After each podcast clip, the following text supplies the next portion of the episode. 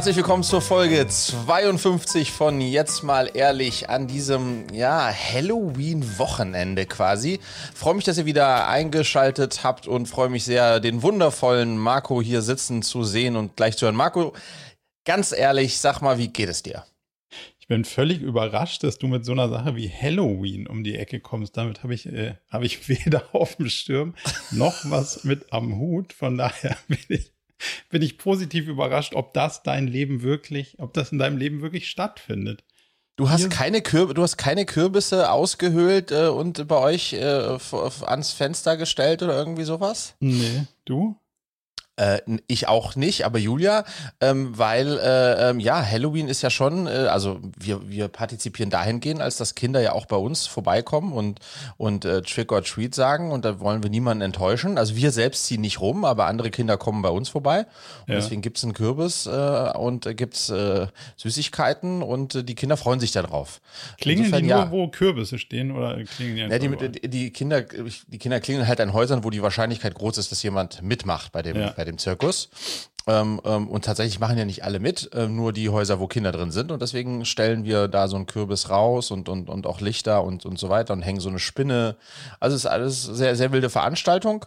Ähm, und das ist ja am Montag äh, und da werden wir uns dran beteiligen. Aber ansonsten ist es jetzt nicht, dass ich äh, mein, mein, mein oder unser Leben nach Halloween ausgerichtet hätten. Ja, das ist eher so ein bisschen Minimal 80-20 Approach, ja. Okay. Ich habe schon gedacht, du hast dein Hexenkostüm ausgepackt und. Äh, nein, nein, nein. Was hast du auf der Liste für heute? Ich habe ein kurzes Update für, mhm. für mein LinkedIn-Video, das könnte ich mal mit dir teilen, aber mhm. sag, sag gerne, was du mitgebracht hast.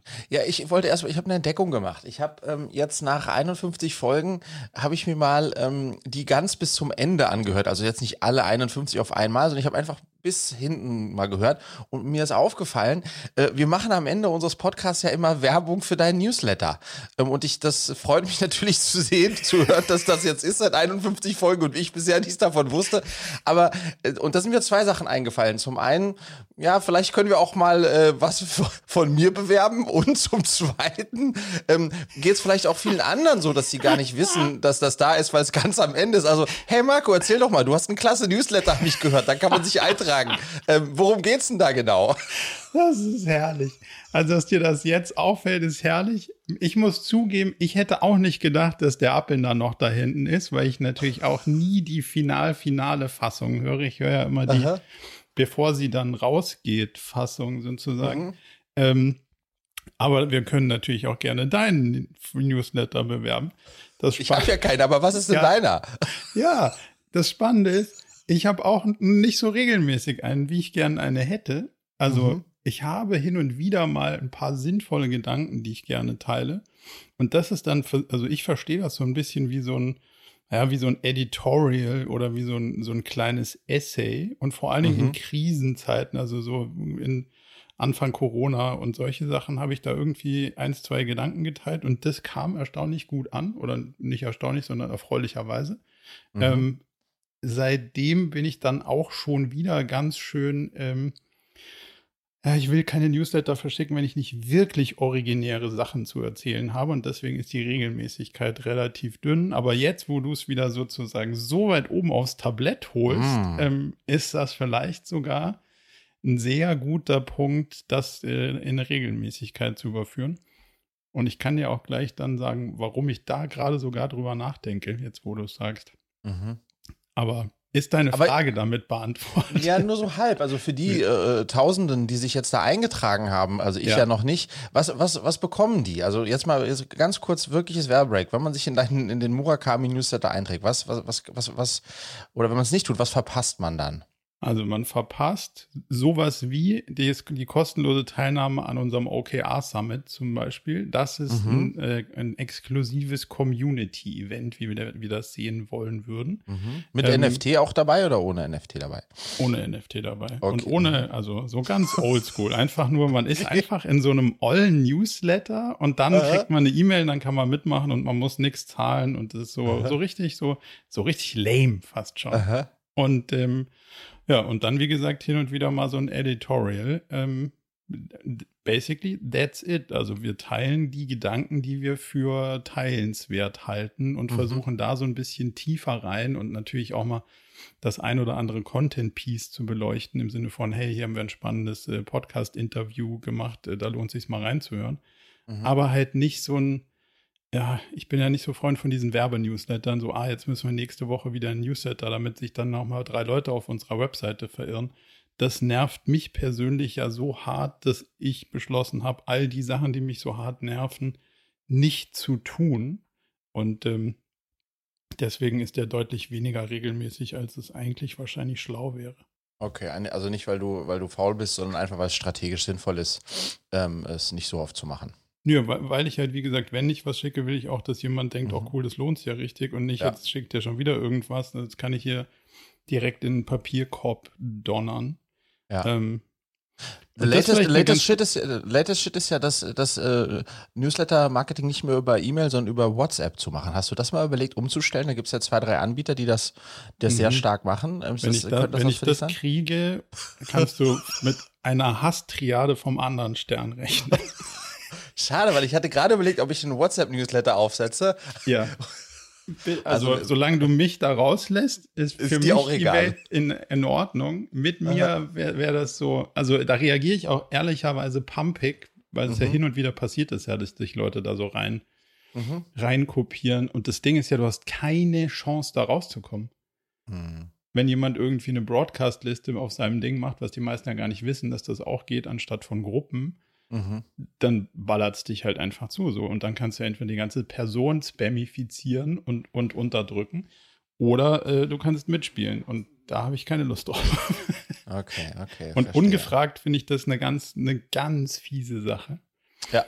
Und jetzt kommen wir zu einem anderen latest Shit, den ich irgendwie beobachtet habe und der spannend ist. Ähm, es gibt eine Menge Datenbanken, wo du verhältnismäßig gute Daten an E-Mail-Adressen kaufen kannst gerade. Mhm wirklich gut recherchiert und ziemlich treffsicher.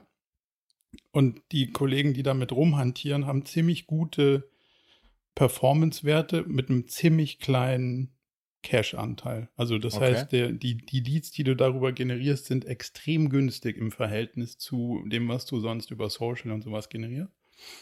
Aber ich finde das so krass aufdringlich, weil ich weiß nicht, wie es dir geht, aber ich kriege immer mehr hey, du bist der Geschäftsführer von das und das, wir müssten mal einen Call machen, weil so und so, die direkt irgendwie meine Adresse rausgekriegt haben. Und die Adresse ist wirklich nirgends gelistet. Also es gibt kein, kein Network und kein Nix. So, und jetzt bin ich natürlich hin und her gerissen, weil die Performance natürlich tendenziell reizvoll ist. Aber ich habe auf dieses, ich habe kein, als Kunde keinen Bock, behelligt zu werden, wenn ich nicht gefragt wurde. Ähm, und demzufolge habe ich auch keine Lust, jemanden zu behelligen. Hast du mit solchen Sachen Erfahrung oder, oder hörst du darüber was in letzter Zeit? Wir haben das bei Body Change äh, bei den Anfangszeiten, also so 2012 bis 2015, äh, recht erfolgreich gemacht. Aber jetzt schon ewig Jahre nicht mehr. Ähm, und es war dann ja sogar eine ganze Zeit lang echt, äh, dass es klar war, dass es überall irgendwie Adresslisten gab, aber die großer Schrott waren. Ähm, es gibt ja auch mittlerweile ein, zwei, ja, echte Geschäftsmodelle, die, äh, die das machen. Das haben wir dann auch mal mit, mit, mit Cleverly ausgetestet. Ähm, also die sozusagen eine, die, die, die claimen, sie hätten eine sehr hochqualitative äh, äh, Newsletterliste, die dann sehr segmentiert ist auch und die die dann einsetzen für große Partner auch, wo dann ein Rewe welche anschreibt oder weiß ich, ein Adler oder weiß der Teufel was.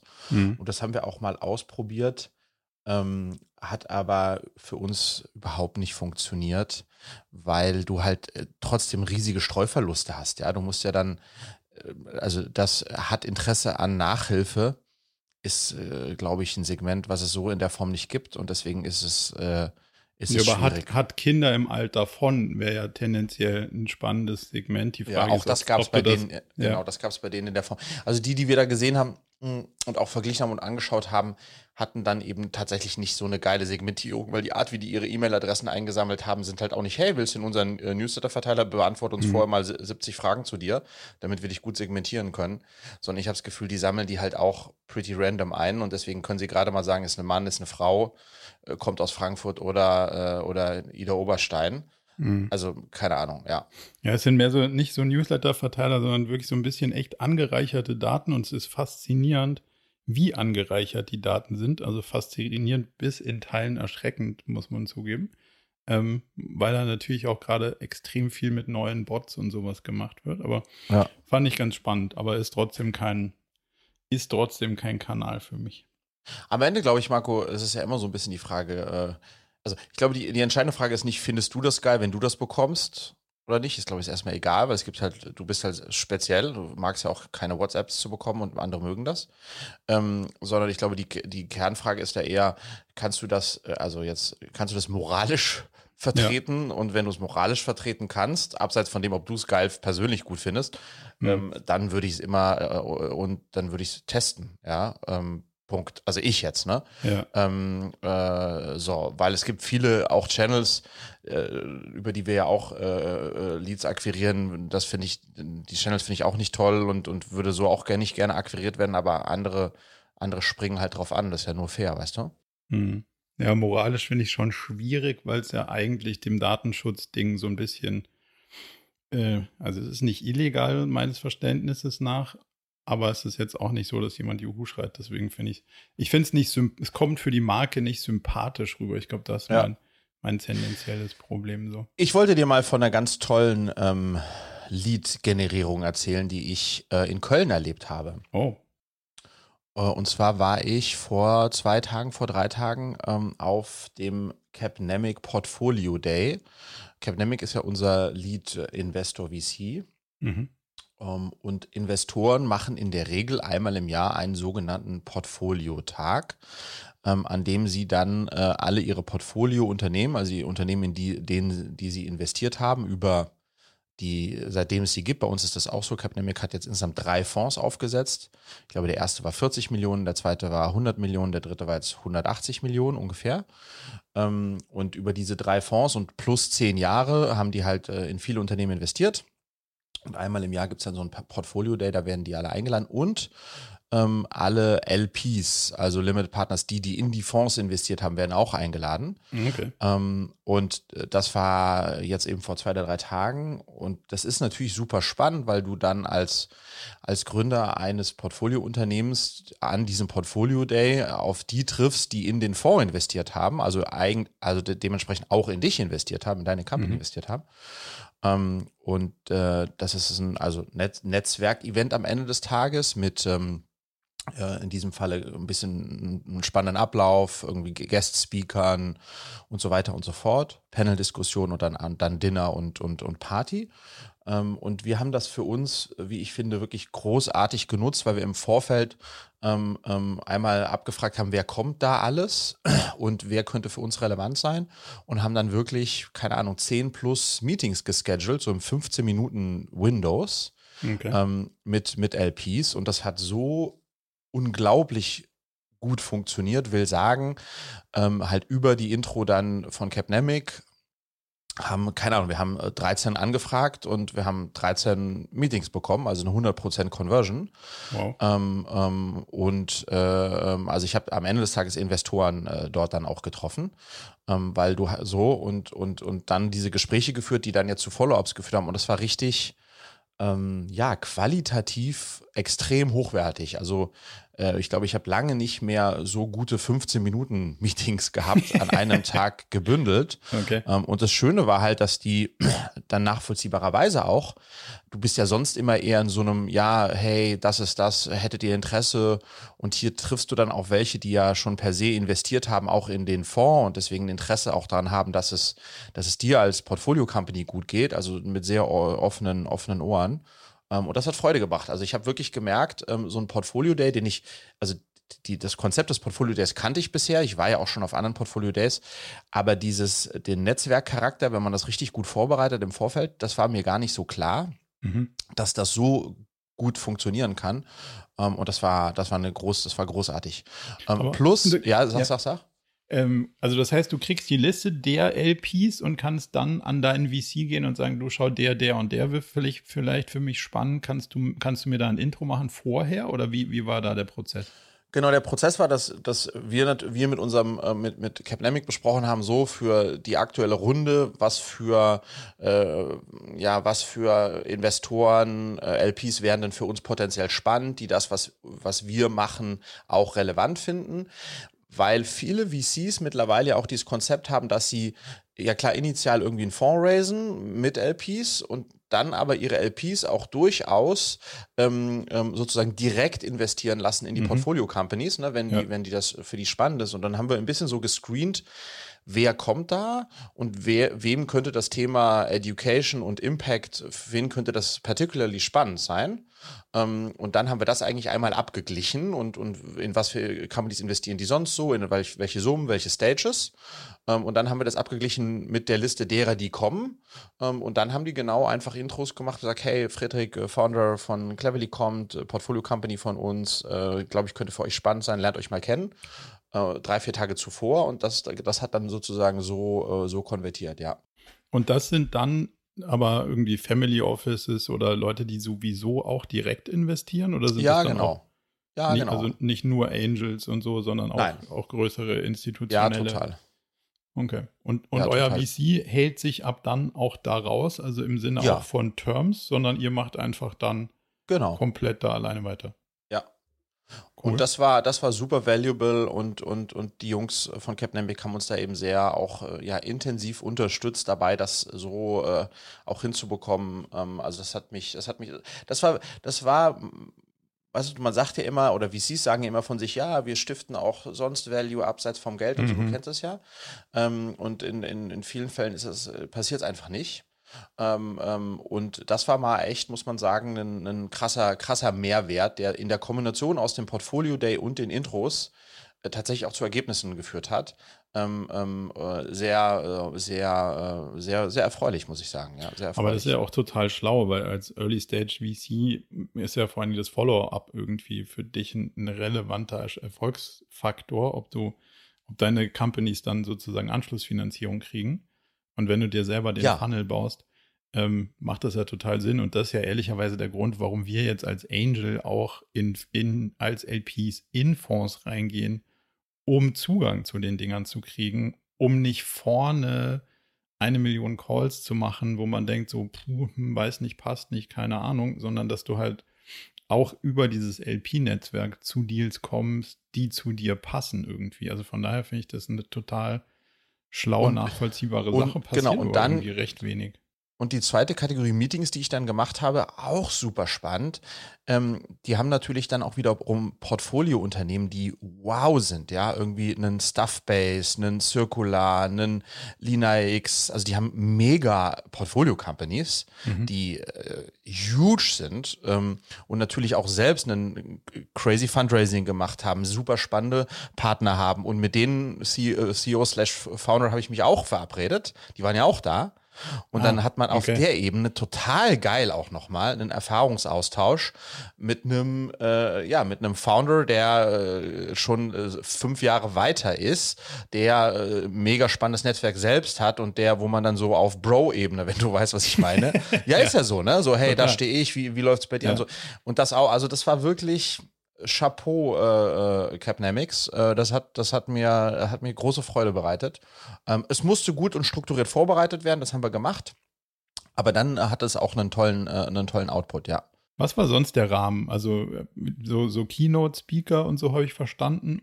Wie, wie relevant fandst du das? Oder ist das so ein, wenn man kein Meeting hat, passiert halt was, dass man nicht, dass man da nicht gelangweilt rumsitzt? Oder ist das wirklich auch valuable?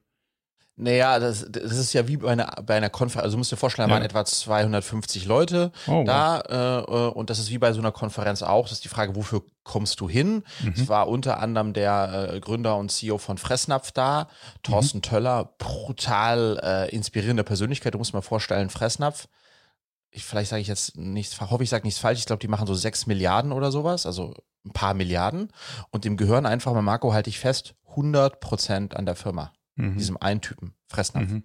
So, und der war dann da und hat irgendwie 30 äh, Minuten lang erzählt, wie er von, äh, der hat wirklich angefangen mit einem einzigen Laden in Köln, den er Fressnapf genannt hat, ja. ähm, hin zu jetzt 16.000 Mitarbeitenden. Und das ist so ein totales Kölner Original, ja, der ist irgendwie Anfang 50 und so self-made Billionär, right? Ja. Äh, und der hat dann eine Keynote gehalten zu From Nothing to Billionaire. Äh, und das ist, also ich hatte dann keine Zeit, da komplett zuzuhören, weil ich halt meine Meetings hatte, aber das war mhm. so ein Keynote-Speaker, der für die anderen sicherlich äh, äh, inspirierend war. Dann hat Capnemic natürlich ein bisschen was erzählt, wo kommen wir her, wo stehen wir, wie haben wir uns als Fonds äh, entwickelt und so weiter. Dann gab es noch ein, so, also das war schon, das Rahmenprogramm war so, dass wenn du jetzt ohne Mischen dahin gekommen bist, war das entertaining und, und äh, inspiring, wenn du so möchtest. Aber im Kern war das im Grunde genommen nur die, ja, die Basis, auf der dann Netzwerken mhm. hat stattfinden können. Das war in der Halle 2 in Köln, so einer relativ, äh, ja, coolen, großen Location, wo auch genug Platz war, um, um irgendwie so dann tatsächlich in den Austausch zu gehen und dann abends Live-Musik und, und, und, und tanzen und so weiter. Die Kölner, weißt ja, sind sehr, ähm, sind Frohnaturen, ja. Also das ist äh, das, das und, und der Jojo, der, der äh, natürlich noch insbesondere. Also es war schon gut gemacht, das war schon richtig gut gemacht. Ähm, und letzte oh, Frage, und Dinner ist irgendwie dann, man trifft jemanden, auf den man Bock hat und dann setzt man sich irgendwo hin oder ist das dann auch irgendwie gestrukturiertes Dinner? In diesem Falle nicht, sondern das war dann okay. Buffet und, und, und viel Platz zum Sitzen, sodass man dann so mhm. auch hin und her äh, springen konnte. Und das, das Spannende ist, dass das ja dann für alle Beteiligten Mehrwert ist, ne? Also für die ja. LPs ist es Mehrwert, sie treffen spannende Companies, für die Companies ist es spannend. Also es ist, äh, das ist tatsächlich äh, ein, ein Value-stiftende Veranstaltung. Ähm, das machen ja auch alle. Project A hat das ja letztens jetzt auch gemacht mit einem Portfolio Day. Ich habe mhm. auch das Gefühl, dass die, dass diese Portfolio Days ähm, von den äh, von den VCs immer ernster genommen werden in terms of, da müssen wir wirklich auch zeigen, wer wir sind, was wir was wir alles können und und die machen das gefühlt werden das immer mehr zu so Mini-Konferenzen. Ja, total. Ähm, ähm, Cavalry hat es jetzt gemacht. Also das, ich habe so das Gefühl, das wird das, das kriegt immer mehr Value zu Recht, ja. Ähm, ähm, ähm, ähm, ich habe zum Beispiel jetzt der, äh, wer hat mir das erzählt, hier die Jungs von Simple Club, die waren beim äh, Portfolio der von 10x von Felix Haas.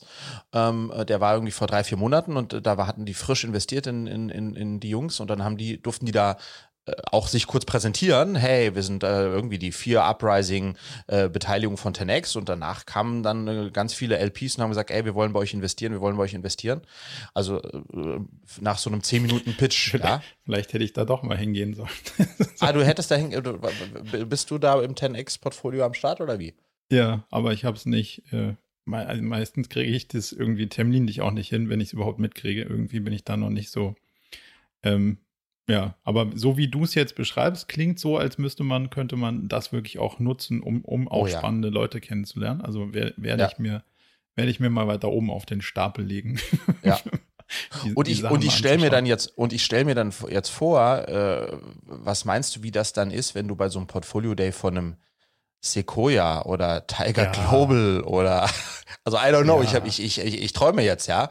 Aber äh, weißt du dann in, in, in London oder New York oder das muss das, ja crazy ja. sein, ne? Das ist genau der Grund, warum wir ja gerade irgendwie eins, zwei amerikanische Fonds irgendwie versuchen reinzukommen. Also es ist ja nicht so, äh, die, die Silicon Valley Fonds sind ja jetzt nicht so, dass die sagen, ähm, ja klar, äh, auf euch haben wir gewartet, mhm. sondern da brauchst du ja auf der LP-Seite auch irgendwie das entsprechende Netzwerk da reinzukommen und das genau das Rational, weil da sind irgendwie so, wir haben so eine Sache im Auge, wo, wo man dann auch wirklich irgendwie an so Stanford-Professoren und Leute, mhm. die sehr weit vorne in bestimmten Themen sind und das finde ich einfach inhaltlich auch so wahnsinnig faszinierend, da, sich dann mal mit solchen ähm, also ist ja dann mal ein bisschen so in die erste Linie reinrutschen, um, um dann auch mal ein bisschen da die Luft zu schnuppern. Und, du, und das Lustige ist, ne, die, die amerikanischen Fonds, also ich meine, du weißt ja, wie Fundraising von Fonds hier läuft, ne? Das ist also mhm. ähnlich wie für ein Startup. Du hast halt irgendwelche ja, ja. Pitch-Decks und dann hast du noch ein Pitch-Deck und ein größeres und längeres und fünf Calls und bla bla bla. Die Ami-Fonds, also Chris Sacker sagt hier vielleicht was, so ein relativ bekannter, da haben wir irgendwie geschafft, ein Intro zu kriegen. Da kriegst du halt so ein, also ich würde es Brief nennen. So ein, mhm. ist ein schöner mehrseitiger Brief, PDF, vielleicht so vier, fünf, sechs Seiten. Mhm. Und da steht basically drin, so wir investieren in das und das. Ähm, Geld ist nicht unser Problem. Wenn ihr irgendwie mitmachen wollt, puh, ja, können wir mal gucken. Aber ähm, wir haben auf jeden Fall den heißesten Scheiß am Start. So, wenn ihr Bock habt, äh, können wir mal schauen, was da geht. Weil die, mit denen wir schon arbeiten, sind sowieso alle wieder dabei und so.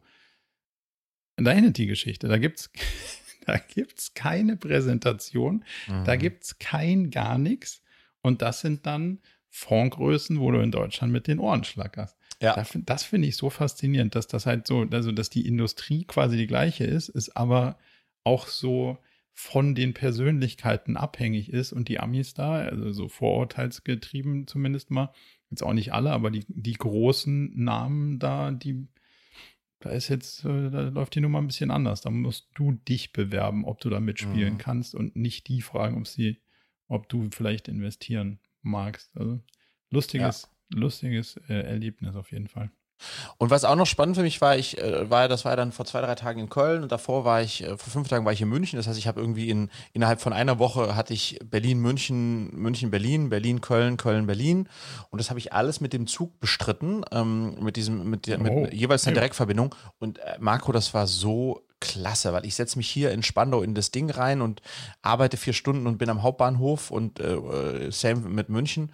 Und das hat mir echt nochmal gezeigt, wie, ähm, wenn man das planen kann, dass echt der, also netto, netto, glaube ich, war ich auch äh, schneller, als wenn ich geflogen wäre. Und vor allem habe ich viel mehr weggeschafft. Ähm, Total. Die Züge Zeit, waren mega pünktlich. Ja. Ähm, also da war ich jetzt echt äh, von diesen vier, in Anführungsstrichen längeren, also vier Stunden plus Fahrten each, war ich extrem, äh, war ich extrem angetan. Absolut. Also ist das Einzige, was Sinn macht. Alles andere kannst du eigentlich vergessen. Aber wieso Marco, fährst du nach München und ich weiß nichts davon? Was ist da los? Ja, das war äh, rein und wieder raus. Ja, das ist, äh, was soll ich sagen? Ähm, und zur Arbeit. Das war, das war Arbeit. Das war nicht mal, ja, na, ja, war nicht Vergnügen. ja. ja. War nicht Vergnügen. Okay. Ich, Marco, ich habe hab eine Frage an dich. Ähm, ja. Du triffst ja in deiner Arbeit äh, per Definition sehr viele CEOs. Mhm. Ähm, und äh, auch die unterschiedlichsten mit Sicherheit, ähm, ja. CEOs, Geschäftsführer.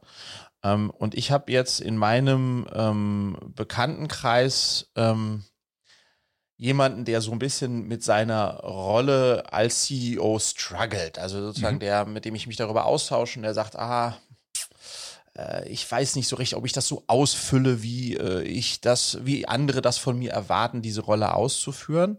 Und in dem Kontext ähm, haben wir gesprochen über Visionary versus Integrator. Kennst du dieses Konzept Visionary versus Integrator? Ähm, nee, also die, The also die These ich, dahinter ist. Ich könnte mir was darunter vorstellen, aber genau. wenn du es zusammenfassen kannst, wäre ich dankbar. Die These dahinter ist, dass eigentlich jede Company braucht ein Visionary, also jemanden, der wirklich vorschreitet und da rausgeht und große Visionen und Ideen und, und, und, und ja, große, die großen Linien ähm, äh, eigentlich äh, da aufreißt. Und gleichzeitig braucht es aber auch jemand, der Integrator ist, um rein in die Struktur das zu übersetzen. Mhm. Und in den seltensten Fällen ist einer beides. Jo.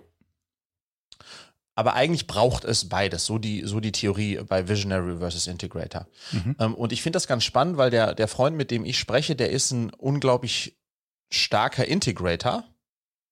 Ähm, und fühlt, fühlt aber jetzt, dass er eigentlich Visionary sein müsste okay. ähm, ähm, in seiner Rolle und, und ist dann sozusagen so ein bisschen in so einem Spagat drin. Ähm, wie, wie guckst du da drauf, ähm, auf diese, auf diese, ja, am Ende des Tages auch ein bisschen äh, das, das Rollenbild? Ähm, ähm, ähm, muss man beides können? Ist das eine Frage, in was für einer Phase das Unternehmen? Also wie, wie siehst du dieses, äh, mhm. wie siehst du dieses äh, das Thema? Wahrscheinlich auch eine Phase der Fra also eine Frage der Phase. Du kannst ja gleich mal kurz noch so ein bisschen was vielleicht zur Größe des Unternehmens sagen, aber die Rollen sind ja, wenn es größer wird, in der Regel aufgeteilt. Und das ist ja genau dieses CEO-COO-Spiel, dass du sagst, der CEO ist jetzt der nach außen gerichtete, visionäre, aufreißende, um das in, dein, äh, in, in diesem Bild irgendwie zu lassen. Und COO ist die Person, die es dann halt integriert, die hingeht und sagt, so, jetzt müssen wir aber mal hier die Operations irgendwie auch darauf einschwingen, dass das alles funktioniert und wir müssen auch die Hände im Dreck behalten und nicht nur mhm. den Kopf in den Wolken. Also wir müssen auch sehen, dass das, was wir hier uns zusammen gereimt haben, am Ende auch irgendwie auf die Straße kommt. So und deswegen würde ich schon sagen, dass das Verständnis ist, ja, du brauchst beides und später geht das auseinander. Die Frage ist nur, ab wann kannst du es dir leisten, dass es auseinandergeht und, und mhm. das ist sicher eine Frage der Stage und der Größe. Wie groß ist denn das Unternehmen ungefähr? Das ist schon ziemlich groß. Also wir reden hier über zwei, zweieinhalbtausend Mitarbeitende. Okay, aber ähm, dann kannst du doch, dann kannst du es doch locker auf, aufteilen. Ja, aber das ist, also der Typ ist halt eher ein Integrator. Ja, aber dann und musst ist aber jetzt halt ein CEO.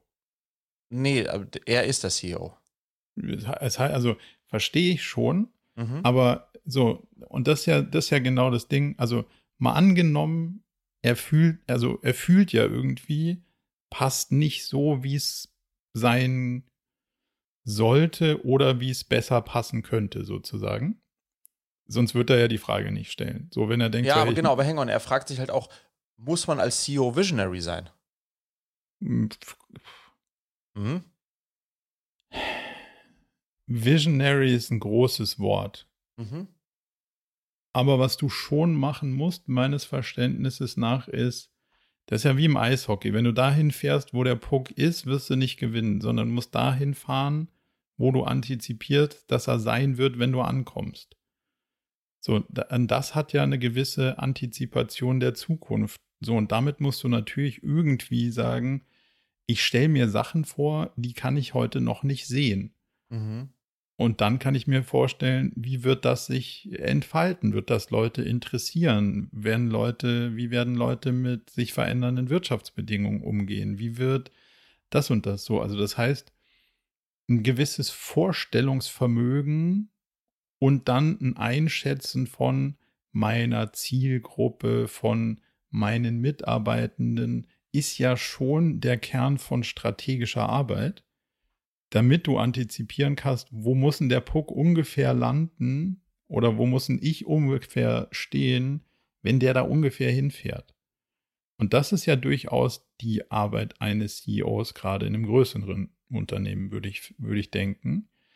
Ist das jetzt visionär im Sinne von, ah, das ist so sparkling und die Leute finden das ein total fancy Typ so? Mhm. Nicht zwingend, aber es sind halt strategische Hausaufgaben die was mit, ich kann mir, also du brauchst ja eine gewisse Vorstellungsvermögen, eine Kreativität. Du musst ja das ja irgendwie, eine Empathie, du musst dich da reinversetzen können. Und das sind dann schon so Sachen, wo ich sagen würde, die bräuchte es schon, um sicherzustellen, dass das Ding nicht in fünf Jahren irgendwo hingefahren ist, wo gar keiner mehr ist, weil man es nicht hat kommen sehen. So. Genau, ist taken, ist taken, Marco, da bin ich bei dir. Also ich glaube, wenn du, wenn du, äh, egal von was für einem Typ du als CEO bist, wenn du ähm, nicht einen klaren Plan hast oder eine, eine sehr starke Idee, wo das alles sich hinentwickeln kann, da, da, da, total. Aber womit er und ich glaube eben auch viele andere äh, noch viel stärker strugglen und das deswegen frage ich dich, was für CEOs hast du so kennengelernt, ist dieses klassische Rollenbild eines CEOs, der sozusagen recht äh, laut, präsent, äh, äh, Leader-Typ-mäßig vor seiner Truppe, Jürgen Klopp-mäßig steht und sagt, äh, I have a dream, ähm, ähm, Raum füllend. Mhm. Und das ist einfach am Ende eine, eine, eine Veranlagung. das, das, das, hast du, mhm. das hast du nicht. Ähm, und, und die Frage ist, braucht's das? Auch jetzt mal unabhängig von der Größe der Company ist das. Das ist aber das eher so eine Frage nach Leader in, in Anführungszeichen. Ja, genau, ja, genau, und nicht, genau. Und nicht visionär, also weil du kannst ja auch sehr visionär sein und alleine in deinem Kämmerlein sitzen, Nobelpreis kriegen. Das hat ja mit ja. der anderen, mit dem anderen Ding irgendwie nur, also so dieses mitreißende, mhm. voranschreitende Leader-Thema wäre dann wahrscheinlich eher die Frage, oder? Ja, aber das, wenn man das, das Konzept googelt, dann ist Visionary, ähm, äh, das ist dann eben nicht nur, dass er Visionen hat, oder, sondern das, das, das, das impliziert das, dass das ein okay. very outgoing, inspiring, äh, äh, crazy, whatsoever äh, Personality ist. Mhm. Und ein Integrator eben ein Opposite of that. Aber weißt, weißt du, was ich meine? Also, ja, total. Ich, ich denke gerade mal so im Kopf durch und wenn ich mal so die, die Gegen, also versuche gerade die Gegenbeispiele zu durchdenken, also die CEOs, die nicht so sind, wie du sie gerade, wie du dieses Bild dieses Visionären gerade beschreibst. Das ist sicher eine, eine Einzelfallbetrachtung, und wenn ich da versuche, eine Summe drüber zu legen, ist es schon für den Rest der Leute schwieriger, damit dann klarzukommen. Mhm. Also es ist einfacher, wenn du jemanden hast, der es irgendwie schafft, die Ideen so klar zu kommunizieren und auch so zu kommunizieren, dass die Leute eine gewisse Fantasie daraus ableiten können und für sich eine Begeisterung, um da mitzumachen. Und das hat ja auch was mit Kommunikationsstärke zu tun. Mhm. Und das finde ich ist wahrscheinlich schon ein Teil, der ein bisschen was von dem Erfolg der Rolle da ausmacht. Mhm. Was ist denn dein, was ist denn deine Meinung? Ja, ich bin natürlich total biased, ne, weil äh, ich äh, logischerweise vom Typ äh, jemand bin, der äh, so, äh, so eher in Anführungsstrichen laut äh, unterwegs ist. Ähm, und für mich aber immer stärker feststelle, dass ich, ähm, dass ich sehr gut daran täte, noch mehr Integrator zu werden oder mhm. auch dabei bin, immer mehr Integrator zu werden, weil ich, äh, je länger ich da unterwegs bin, begreife, dass äh, nur aufzureißen und mehr in meine Organisation zu kippen ähm, nicht zielführend ist, sondern ich mir immer stärker auch jetzt Gedanken drüber mache, ähm, wie ist das umsetzbar und ist das umsetzbar und wie ist das auch äh, kommunizierbar in, in den, innerhalb der Strukturen. Das heißt, ähm, ich, ich lerne in diese Richtung mehr ähm, und glaube, dass es auch, äh, wahrscheinlich gerade wenn man so Wissenschaft und so denkt, so die BioNTech-Gründer würde ich auch nicht denken, dass die so laute äh, Schreihalse sind, sondern ich glaube, das sind auch eher, wäre mein Gefühl jetzt, ähm, äh, ruhige Lieder. Ähm, wahrscheinlich kommt es auch ein bisschen auf die Branche drauf an. Wenn du dann wiederum den Elon Musk anschaust, ist ja das Spannende. Ich habe jetzt so einen, ja. ich habe jetzt so einen äh, Podcast gehört mit mit einem mit einem mit hier einem ganz großen äh, PI, der der dann befragt wurde, was braucht eigentlich so ein äh, was braucht eigentlich so ein äh, Founder? Und dann hat er einige Sachen gesagt und eine hat er auch gesagt, eine, eine sehr starke Fähigkeit zur Selbstvermarktung ähm, weil äh, wenn man sagt, wenn man äh, Elon Musk minus sein Talent zur Selbstvermarktung wäre, das sicherlich eine ganz andere, eine, eine, äh, eine, eine, ganz andere äh, stünde er woanders. Ja. Ähm, ähm, und insofern ist dieses ähm, ähm, ist dieses Selbstvermarktungsthema sicherlich schon eins, was nicht ganz unwichtig ist. Ähm, äh, aber wahrscheinlich insbesondere bei größeren Unternehmen, das, das hab, da habe ich schon auch die Erfahrung gemacht, wenn ich größere börsennotierte Unternehmen äh, äh da die CEOs kennengelernt habe, da gibt es schon auch Phasenmarkungen. Es gibt Phasen, wo so ein Unternehmen dann nochmal in echt eine andere Richtung muss und deswegen auch aufgerüttelt werden muss. Schau dir jetzt mal Hugo Boss als Beispiel an. Der letzte CEO war, der, war, der, war davor CFO und da hat, hat Hugo Boss eher, sage ich mal, so ja, gesund controlled. Ja, und und der, der aktuelle CEO ist ein fucking bunter Vogel, der mit irgendwie strangen Klamotten rumläuft und sich nur mit Models fotografieren lässt und sagt, Fashion is about uh, Lifestyle und so ähm, weil Hugo Boss wieder wiederbelebt werden muss. Also insofern glaube ich, hat das auch wiederum ein bisschen was zu tun äh, mit der Phase, in der, in der so ein Unternehmen ist. Ne?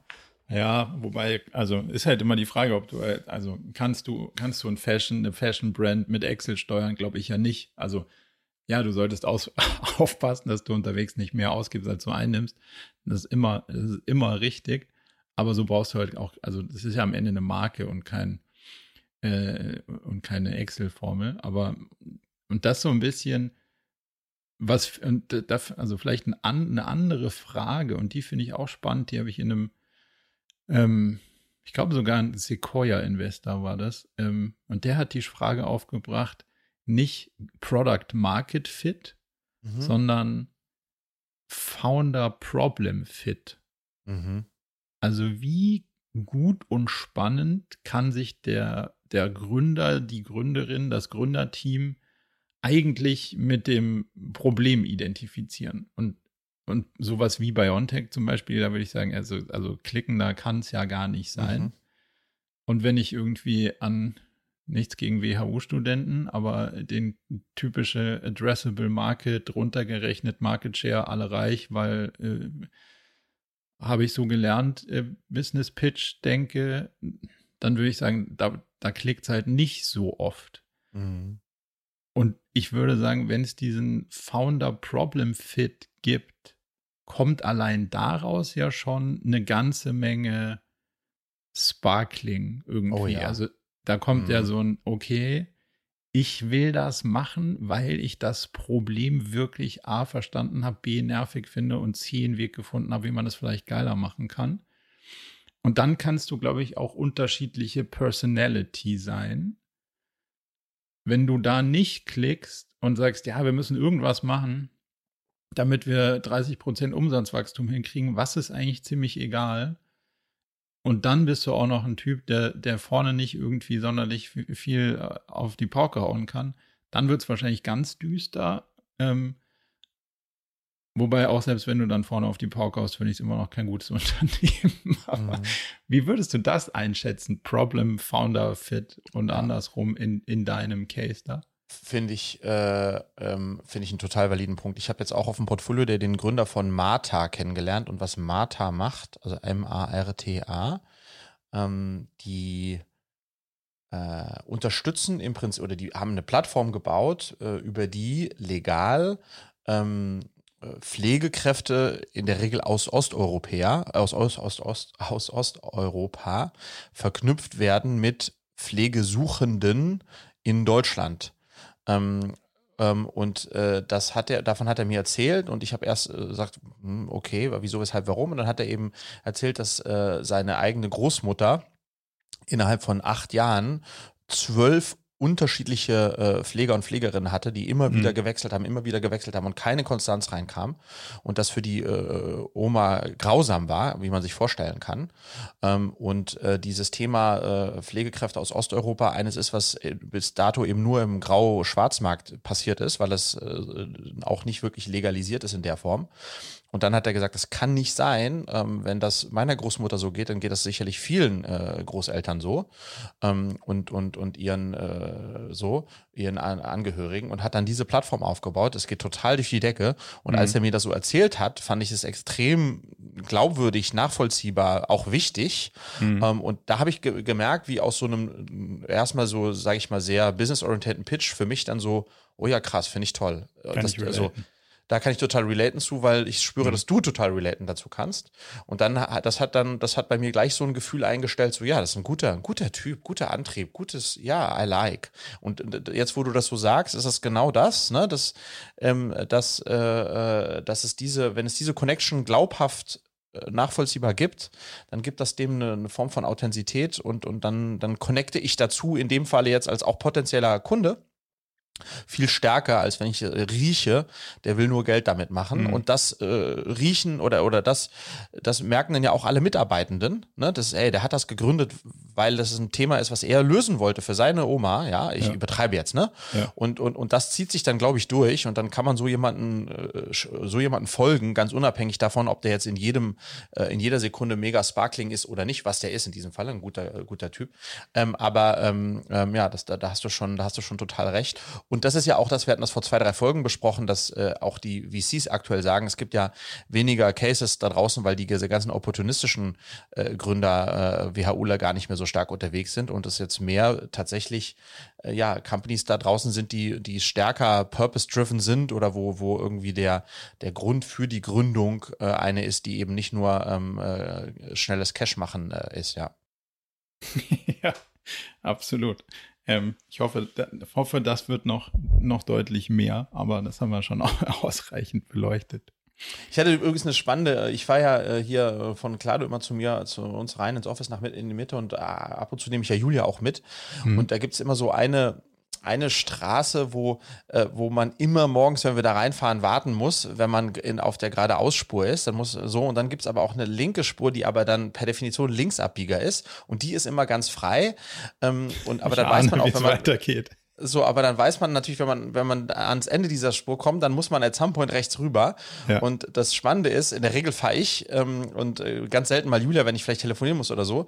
Und dann haben wir für uns beiden festgestellt, dass ich immer auf die linke Spur fahre, um dann sozusagen kurz vor knapp, aber auch immer noch eine Lösung zu finden, rechts rein zu- reinzukommen. ja. Äh, und Julia sich immer hi- hinten, Hinten reinstellt, ja. ähm, weil sie, weil und weil sie, wir haben das reflektiert, die, den Stress dass sie äh, jetzt zwar schneller ist, aber dann nicht weiß, ob sie reinkommt, den will sich gar nicht geben und deswegen ähm, äh, wartet sie lieber hinten. Und, und ich äh, sehe das Problem gar nicht, sondern ähm, sage, ich finde dann die Lösung, wenn ich äh, einen Kilometer weiter vorne bin. Äh, auf dem Weg werde ich sicherlich jetzt haben. So, das fand, fand, fand ich irgendwie ganz lustig, unsere unterschiedlichen Herangehensweise an, ähm, und weil das so ein bisschen exemplarisch ist, ähm, Total. Ich, äh, wie, wer, wer von uns beiden wann ein Problem tackelt, Julia halt sozusagen mit, äh, mit äh, vor, vorausschauend und ich, äh, wenn es halt dann nicht mehr anders geht. Aber hold Äh, on. ja. Ich, also ich würde in der Analyse irgendwie eins mehr auf die Persönlichkeiten gehen, weil das geht ja, also das Problem ist ja nicht, kommst du dann da vorne rein oder nicht. Also dann bremst du halt kurz. Also du wirst schon irgendwie geradeaus kommen.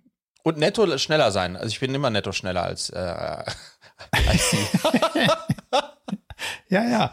Aber let's face it, also du brichst halt die Regeln. So, und das sind gesellschaftliche Konventionen. Hm, I So. knew, dass du in diese Richtung steuern Na, würdest. Das hat Julia ja nämlich so. auch gemacht. Sie hat einfach, du bist ja größer, du bist halt ein Arsch äh, und ich äh, Ja. und egoistisch und ich äh, Hey, äh, das ja. ist so, hey, okay, komm, lass uns drauf einigen. Die Leute, die links wollen, stellen sich hier an und die, die geradeaus wollen, stellen sich da an. Und du sagst, ja, okay, interessiert mich nicht, wo ihr euch alle anstellt. Ich gehe dahin, wo es schneller ist. Und dann sagst, dann denken die anderen in der Reihe, ja, du bist ein Vogel, ich wollte auch geradeaus und zwar schneller.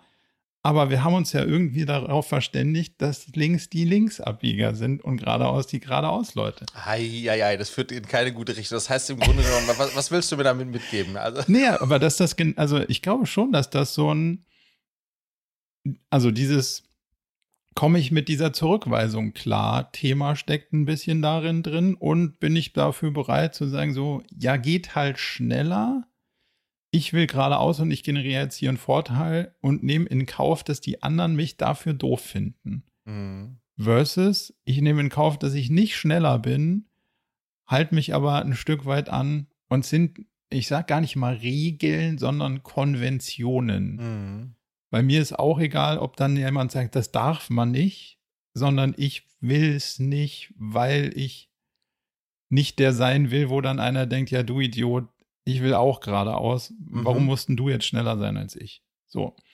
Und das, das ist ja eigentlich wahrscheinlich der Punkt, weil man kommt dann da schon rein. Da- Also musst du halt irgendwie so ein bisschen hart blinken, dann bist du da schon irgendwie drin, früher oder später. Mhm. Oder im Zweifel könntest du auch einfach schneller losfahren. Das könnte ich auch mir als Lösungsweg bei dir antizipieren. Das könnte schon auch Gut, da passieren. stehen andere Dinge im Weg.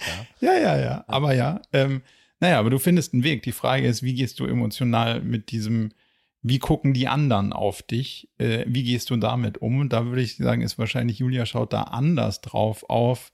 Wie gucken die, äh, jetzt fährt die davor und dann ist Mhm. natürlich auch immer noch die Frage, in was fährst du davor? So, das spielt ja auch noch eine Rolle. Und dann ist so ein, hm, will ich das oder will ich das nicht? Ja, puh. Und dann Sie ist die stresst bei- das halt, so, sie stresst das maximal, ne? Also Und sie, dir ist also halt ich- total egal. Also ich glaube, ihr, es ist bei ihr weniger, dass sie sagt, wenn ich das mache, dann ist es ein Arschloch-Move. Ähm, ähm, sondern es ist tatsächlich bei ihr eher, nee, äh, also den Stress, dass ich dann tatsächlich da nicht reinkomme und alle mir sozusagen ähm, äh, den Mittelfinger zeigen, ähm, das, das gebe ich mir nicht. Ähm, ähm, Aber frag sie nochmal, ob es wirklich darum geht, dass es, dass man dann da nicht reinkommt, weil wenn, wenn dir der sozusagen Arschloch-Move egal ist, dann, dann blinkst du halt rechts und stehst halt so lange da, bis dich einer reinlässt, dann hupen halt zwei, Mhm. drei mehr, dann ist auch egal. Also du kommst da schon rein. Aber die Frage ist, wie kommst du mit dem Bild, wie die anderen auf dich blicken und nicht, weil ich, und nicht, weil ich sage, man sollte darauf reagieren, wie andere einen sehen, aber will man über eine gesellschaftliche Konvention sich hinwegsetzen und sich ein bisschen über die anderen stellen, die ja auch alle geradeaus wollen Mhm. und sagen, also ich habe es aber heute eilig. Und offensichtlich hast du es immer eilig. Ja. Aber sozusagen, wie ich das für mich rechtfertige, ist, falls ich dann doch mal in der geradeausspur stehe ähm, äh, und es gibt einen anderen Typ, der den gleichen Move auch macht wie ich, dann bin ich very friendly. Ich lass rein. Wollte ich gerade sagen, der wird richtig Ja, ja. hart weggehupt und dann. Nee, nee, nee, nee, nee, nee, da bin ich, verstehst du? Gleiches Recht für alle, äh, dann, äh, dann, dann lasse ich rein. Ähm, ja, keine Ahnung. Ich, ich, ich habe das, hab das versucht, auch mit ihr mehr auf dieser, auf dieser Basis zu diskutieren.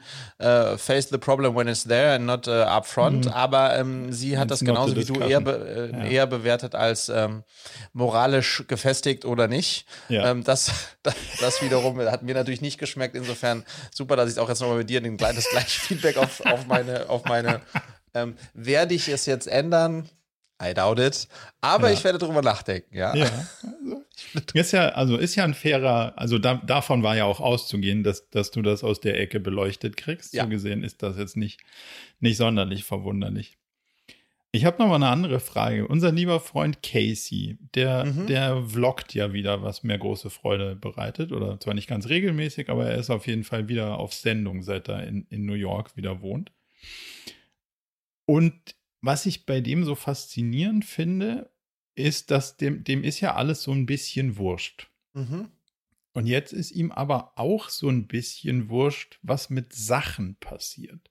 Mhm. Und da wollte ich dich mal fragen, wie, also der klebt auf alles was drauf, der malt alles an, wenn es was nicht passt, dann reißt er irgendwie was ab. In seinem neuen Defender ist halt innerhalb von zwölf Sekunden auch die Seitenverkleidung abgerissen. Also es ist halt, es sieht aus wie Hund. So. Mhm.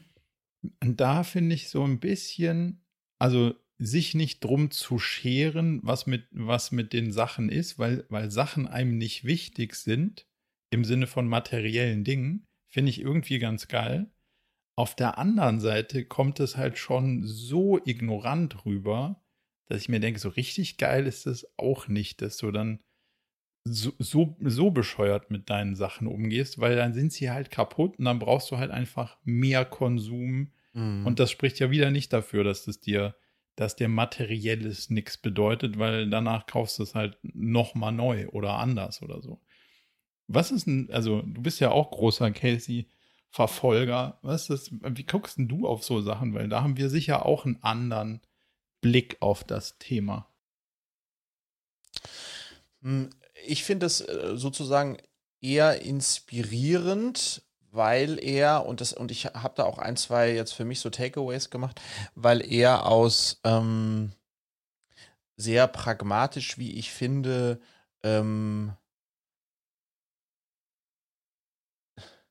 Dinge, äh, wie soll ich sagen, äh, ähm, personalisiert, individualisiert. Ähm, also das beste Beispiel, wenn er ein neues MacBook bekommt, das erste, was der macht, äh, ist mit einem Schraubenzieher da äh, quasi mit einem Schraubenzieher seinen Namen äh, reinkratzen. Ja. Ähm, so, und da würde, wenn du diese Vorstellung kriegst, das neue MacBook Pro und du nimmst einen Schraubenzieher oder ein Teppichmesser und kratzt da deinen Namen rein, da würde es den meisten Leuten irgendwie die Haare stellen. ähm, aber mir aber er, er sagt halt in der Kombination aus, ist praktisch, weil ähm, dann ist da mein Name drauf und wenn es mal verloren geht, sehen es die Leute. Und dadurch ist es auch individuell und sieht nicht aus wie 10 Millionen andere MacBook Pros auch also mein Gefühl ist, dass das, dass das eher sein Antrieb ist und in dem mhm. Kontext ihm egal ist, was andere drüber denken, wenn er das macht, auch wenn mhm. das sozusagen äh, nicht Konvention ist. Ähm, und, und das finde ich eigentlich, das finde ich eigentlich eher inspirierend. Und ich habe jetzt äh, äh, auch nochmal zum Portfolio Day. Es ist ja so, dass auf so Konferenzen kriegt jeder irgendwie immer so einen Umhänger, also weißt du, so ein Schild, mhm, Umhängerding um, ja. so ein Badge.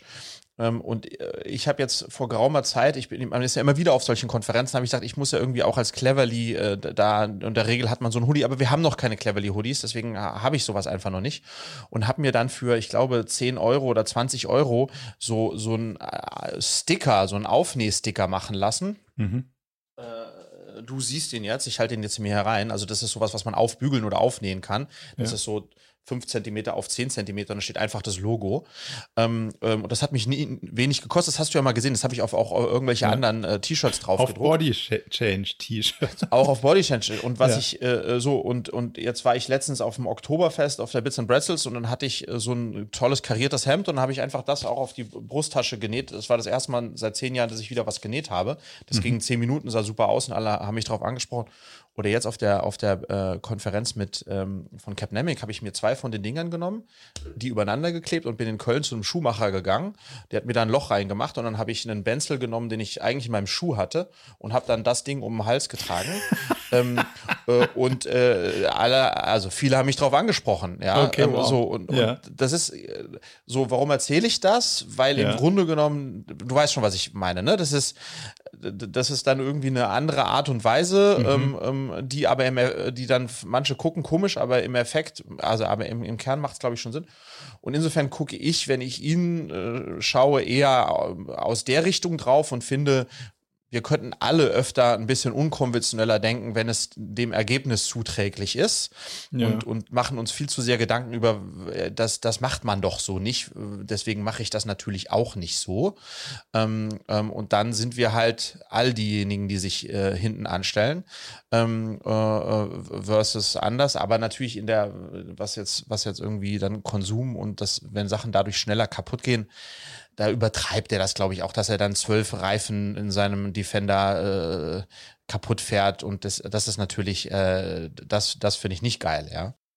Ja, das ist, glaube ich, so ein bisschen mein Punkt. Da geht es mir gar nicht, ob, ob er dagegen Konventionen verstößt, sondern wenn Ja. er, der kriegt ein neues Fahrrad oder was denn, dann schmeißt er das dahin und denkst du so, Alter, das ist doch gleich kaputt. Warum, warum gehst du denn immer so mit den Sachen um?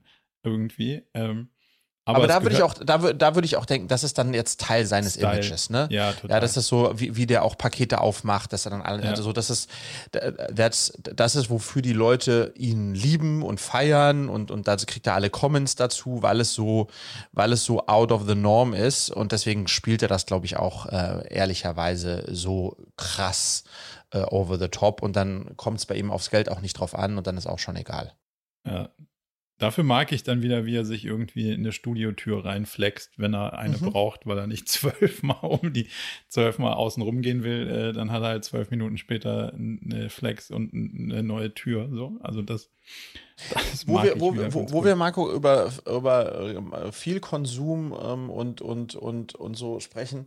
Ich habe in der letzten oder vorletzten Folge ge gespürt, dass du beim Thema Schweigekloster, da bist du irgendwie so angesprungen, ja. Oh, ja. Ähm, Und ich habe ja mehr und mehr äh, jetzt Leute in meinem Netzwerk, die tatsächlich nicht nur darüber gesprochen haben, mal so ein Schweigekloster zu machen, sondern es auch wirklich gemacht haben Mhm. und mir auch davon berichtet haben, wie das ist. Also jetzt ein Kollege, der hat das elf Tage lang gemacht. Mhm. Äh, manche machen das irgendwie fünf, sechs, sieben Tage. Ähm, ähm, äh, da muss man sich ja auch äh, für bewerben und zum Teil sehr lange warten, so wie ich das mitbekommen habe, um da einen Platz zu bekommen. Das kostet dann, glaube ich, nicht mal was. Man kann freiwillig was am Ende der Zeit Kommt zahlen. un unterschiedliche Konzepte. Genau, aber ja. und gibt es unterschiedlich an unterschiedlichen Plätzen dieser Welt. Mm. Und mir leuchtet also, äh, das scheint en vogue zu sein, das Thema Mhm. Schweigekloster, zumindest in, in, in, in der Bubble, in der ich da unterwegs bin. Und du hast das, also wie, wieso, weshalb, warum, was ist, was ist das für eine Geschichte, ja? Also wie, wieso sollte man denn ins fucking Schweigekloster gehen? Das, also, please tell Ja. me, ja? Ja, also ich kann dir, ich kann dir die Konzeption erklären. Ich kann dir nicht First-Hand Experience äh, erklären, aber ich habe schon viel A drüber nachgedacht und B mich dazu ausgetauscht. Aber natürlich habe ich äh, eine Sympathie für die Idee. Ähm, und das Konzept ist oder der Benefit ist Solitude. Also Einsamkeit im positiven Sinne. Das Losgelöstsein von den Gedanken anderer. Mhm. Das heißt, du entkoppelst dich von, also es ist ja nicht nur du sagst nichts, sondern die anderen sagen auch nichts, was ja quasi systemimmanent ist. Das heißt, damit hörst du ja auch keinem zu. Plus, du liest nichts, du guckst keine YouTube-Videos, keine Du darfst, Podcasts. du darfst auch kein- nicht schreiben, ne? Also die, die das, da, also da gibt es unterschiedliche Vipassana, da, da darfst du dann auch noch nicht schreiben. Ähm, Mhm. Da wird es dann, glaube ich, ganz schön haarig und das weiß ich auch gar nicht, ob ich das so, ob ich das so gut finde, weil das ähm, das Rausbringen von dem, was alles in deinem Hirn stattfindet, halte ich jetzt nicht für den, das halte ich nicht für den kritischen Punkt, aber du darfst nicht lesen. Mhm. Und, also du willst nicht aus, also von außen Impulse haben, die dich dann wieder zum Nachdenken bringen von Sachen so. Und im Prinzip ist das ja die Grundidee von Meditation und so weiter, dass du dich halt da rausziehst aus diesem Fluss, der auf dich einströmt, Mhm. um dann zu gucken, was passiert denn jetzt in meinem Kopf? Mhm. Und das sind, ja, also A ist ganz schön faszinierend, wenn du das alleine kurz machst, was da alles so stattfindet in, in deinem Kopf, wenn du ihn nicht ablenkst. So. Und das ist ja genau das Ding, dass wir uns ja durch dieses ständige Infiltrieren von außen, sei es mit, ich rede mit jemandem, ich höre mir einen Podcast an, ich gucke ein Video, ich bin in einem Meeting beim Mittagessen, bla bla bla bla bla. Du hast ja ständig Reize, die, die dich dann wieder irgendwie dazu führen und du kommst ja gar nicht mehr in, dieses, in diese Phase der Ruhe, dass du mit deinen eigenen Gedanken bist und dann verarbeitest du erstmal ein bisschen was und wenn du, wenn du dann, das ist so ein bisschen wie wenn sich dein Stoffwechsel irgendwann beim, beim, beim Fasten umstellt, wenn du dann irgendwie lange genug nichts mehr zum Verarbeiten kriegst, kommt dein Hirn natürlich auf die Idee, cool, ich mache hier mal die Schubladen auf und guck mal, was hier sonst so rumliegt, weil über irgendwas muss ich ja jetzt nachdenken. So, und dann kommst du halt an Themen ran, möglicherweise, die dir von einer Perspektive äh, präsentiert werden, die du vorher so nicht gesehen hast, weil sie einfach in dem konstanten Fluss der Sachen untergegangen sind. Und das halte ich durchaus für ein, genauso wie Fasten, das ist ja sozusagen intellektuelles Fasten, könnte man es vielleicht äh, äh umdeklarieren. Das ist ja total spannend. Mal zu sehen, was kommt denn da? Hm. Warum bin ich für sowas gar nicht, also ich, ich, also ich, I hear you, kann es ja. auch irgendwo intellektuell nachvollziehen. Ähm, und, äh, und finde sozusagen auch, weil ich ja Experimente mag, ähm, das Konzept schon irgendwo faszinierend, dass man jetzt, der, der Unternehmerfreund von mir war jetzt elf Tage, mhm. äh, und dieses Pestanana oder wie nennt das es da? Vipassana.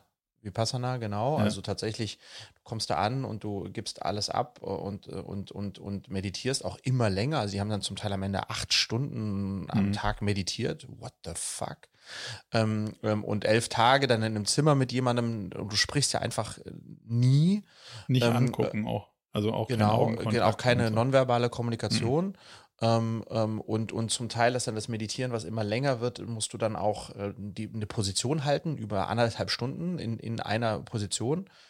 Ähm, ähm, ähm und, und, so, das ist also eine, auch eine intensive Form des Meditierens. Ja, ist auch eine ähm, körperliche, also nach 20 Minuten denkst du das erste ja. Mal so, oh, wo ist denn jetzt mein, wieso tut denn jetzt mein Rücken weh? Wie soll denn das jetzt hier zehn Tage funktionieren?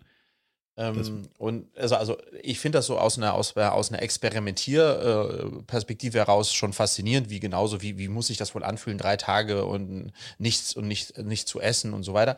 Was ja. passiert dann da? Das, das, ist, das verstehe ich schon, aber dieses, dass das jetzt vermehrt irgendwie in meinem Umfeld aufpoppt und, und, und dieser Reiz, das, also äh, das, das ist für mich irgendwie so ein. Hast du nie das Gefühl der Reizüberflutung, würde man das wahrscheinlich nennen? Also, dass zu viele Sachen auf dich eindröseln, wo du immer einen Ping kriegst und hier noch und da noch und dann, ah, da denke ich noch drüber nach und das noch und dann habe ich das. Ja, total, total. Aber mein Gefühl ist dann, wenn ich dann, keine Ahnung, ähm, zwei oder drei Stunden auf Segelboot gehe oder mit Julia und unserem Hund einen langen Spaziergang äh, einen Nachmittag lang durch den Wald hier bei uns hinten mache oder so, das, das äh, und ein gutes Gespräch führe oder zum Teil auch einfach mal eine halbe Stunde laufe, ohne dass wir uns unterhalten, dass das, äh, das ist schon Doses enough. Äh, ich, ich, ich müsste diese Schubladen, von denen du sprachst, die, ja. die sich dann potenziell öffnen, keine Ahnung, da habe ich einfach nicht so, habe ich keine, also nicht, dass ich Angst davor hätte, diese zu öffnen, aber ich habe einfach nicht das Bedürfnis, irgendwelche Schubladen zu öffnen, sondern ich, ich liebe die Schubladen, ja, räumst, die jeden Tag bei mir aufgehen. Halt räumst halt nicht so gerne auf. Ja, das weiß ich nicht. Das ist dann immer der Vorwurf, der im Raum steht. Ja, ja, du willst deine Leichen. Ich hab, weiß ich nicht. Weiß gar ähm, nicht. Also ich glaube, es geht gar nicht um Leichen, aber ich glaube, es kann, ist mhm. einfach sauspannend, was dann da so kommt. Ne? Also was sind die Themen, die dich treiben, wenn dich sonst nichts antreibt? Und wenn dich sonst nichts antreibt, was, was Naja, also im Sinne von. Ach so, nicht von, im von Leben, außen, sondern. Nee, nee, sondern nee, von außen. Also wenn ja, du, ja, okay. wenn du nicht irgendwie äh, ein Meeting, eine Newspaper-Meldung oder sonst irgendwas hast, sondern wenn du einfach mit dir selbst im Sein bist. Und ich glaube, du kommst auch in einen komplett anderen Modus zurück. Mhm. Die Frage ist, wie lange kannst du den halten? Aber das ist wie Fasten, glaube ich, auch. Also, wenn nach dem Fasten denkst du auch so, Halleluja.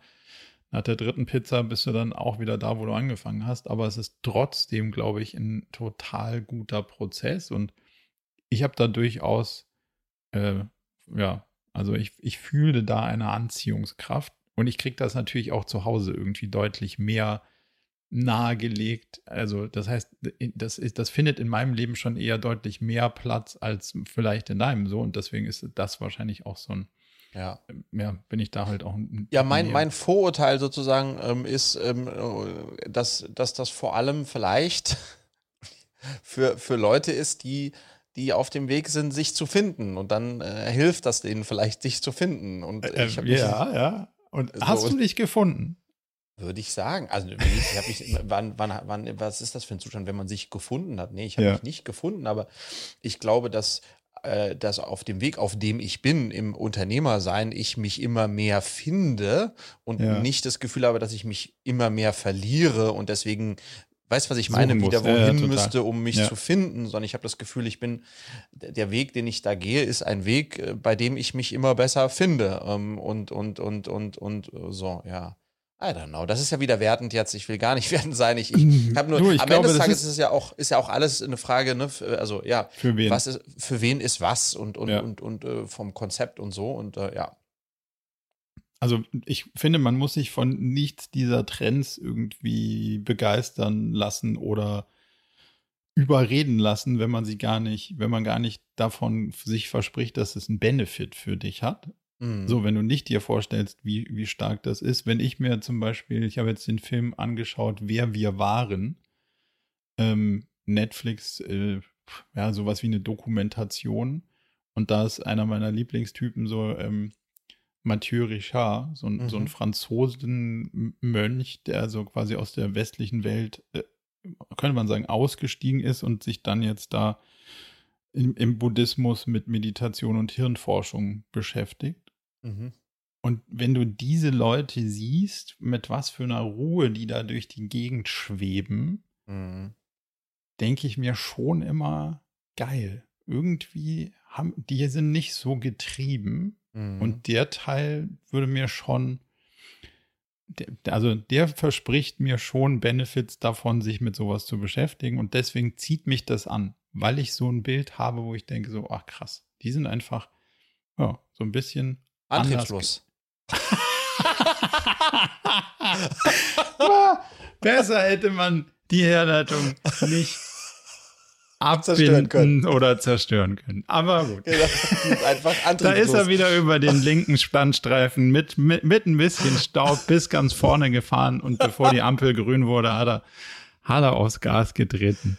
Ah, sehr ah. schön, ja. Vielleicht, ja. vielleicht will ich genau deshalb nicht äh, in kein Schweigkloster. Ähm, ähm, Absolut. Lustig, lustigerweise ist, äh, wenn ich so an meine Version des Schweigeklosters wäre unser Urlaub in Südfrankreich gewesen. Mhm. Ähm, und deswegen, äh, ich hatte ja in der letzten Folge erzählt, dass wir, wir, wir, wir wären jetzt eigentlich in Südfrankreich in den Herbstferien. Die Kids haben jetzt die Herbstferien in Berlin. Und die Fahrt dorthin, das ist eine lange Fahrt, das sind 1400 mhm. Kilometer. Und dann auch das dort sein zu dieser Jahreszeit, ne, wo kein Mensch mehr, äh, ja. wir sind da ganz unten noch unterhalb von Biarritz. Ähm, und äh, mit den mit Surfen dann da auch mit Julia und den Mädels das ist äh, meine Form des äh, ja, mich Findens oder Lösens von, von, von, von dem Alltag. Und das ist tatsächlich jetzt äh, auch heute früh wieder ähm, äh, ja, habe ich so Momente, wo ich merke, ja, scheiße, äh, super schade, dass wir das nicht gemacht haben dieses Jahr, ähm, weil es mir schon gut tut, ähm, ähm, ja. da auch als Familie äh, diesen, äh, diese, diesen Trip zu machen, den wir jetzt eigentlich äh, jetzt im fünften Jahr gemacht hätten. Ähm, ähm, aber äh, und deswegen, warum erzähle ich das? Weil es eben dieses in der Natur sein, sich mhm. sportlich betätigen, auch in der so Natur-Natur, wie das da unten ist, ne? Also Total, Wind, ja. Wellen, Atlantik, äh, rough, äh, niemand da, also das ist Opposite von äh, Schirmchen aufstellen, ähm, Total, ähm, ja. Äh, so. Ähm, das, äh, das, ja, das, äh, das, das hätte ich gern gemacht, aber ist halt so. Was war die Diskussion, die ihr intern geführt habt, so die, das Abwägen des Pro und Kontras im Sinne von, man fährt da jetzt hin, ist da irgendwas zwischen gestresst, weil man dann doch da arbeitet, versus man fährt gar nicht und ist dann zu Hause und arbeitet richtig? Was, was waren so die, die Abwägung? Wie habt ihr da die Entscheidung gefunden? Ich glaube, was man eingangs sagen muss, ähm, Julia und ich arbeiten immer im Urlaub. Also und immer bedeutet dann zum Beispiel, wenn wir drei Wochen Urlaub machen, dann arbeiten wir zwei Wochen davon quasi, keine Ahnung, fünf, sechs Stunden am Tag und dann in der dritten Woche versuchen wir das sehr stark zu reduzieren, sind aber dennoch in der Regel erreichbar äh, und, und kommunizieren auch noch. Ähm, und das heißt, auch dieser Urlaub wäre ein Urlaub gewesen, äh, diese zehn Tage vor Ort, wo wir gearbeitet hätten. Mhm. Äh, weniger so Regelsachen wie Joe Fix, aber, aber trotzdem gearbeitet und deswegen auch in der Kommunikation mit den Mitarbeitenden.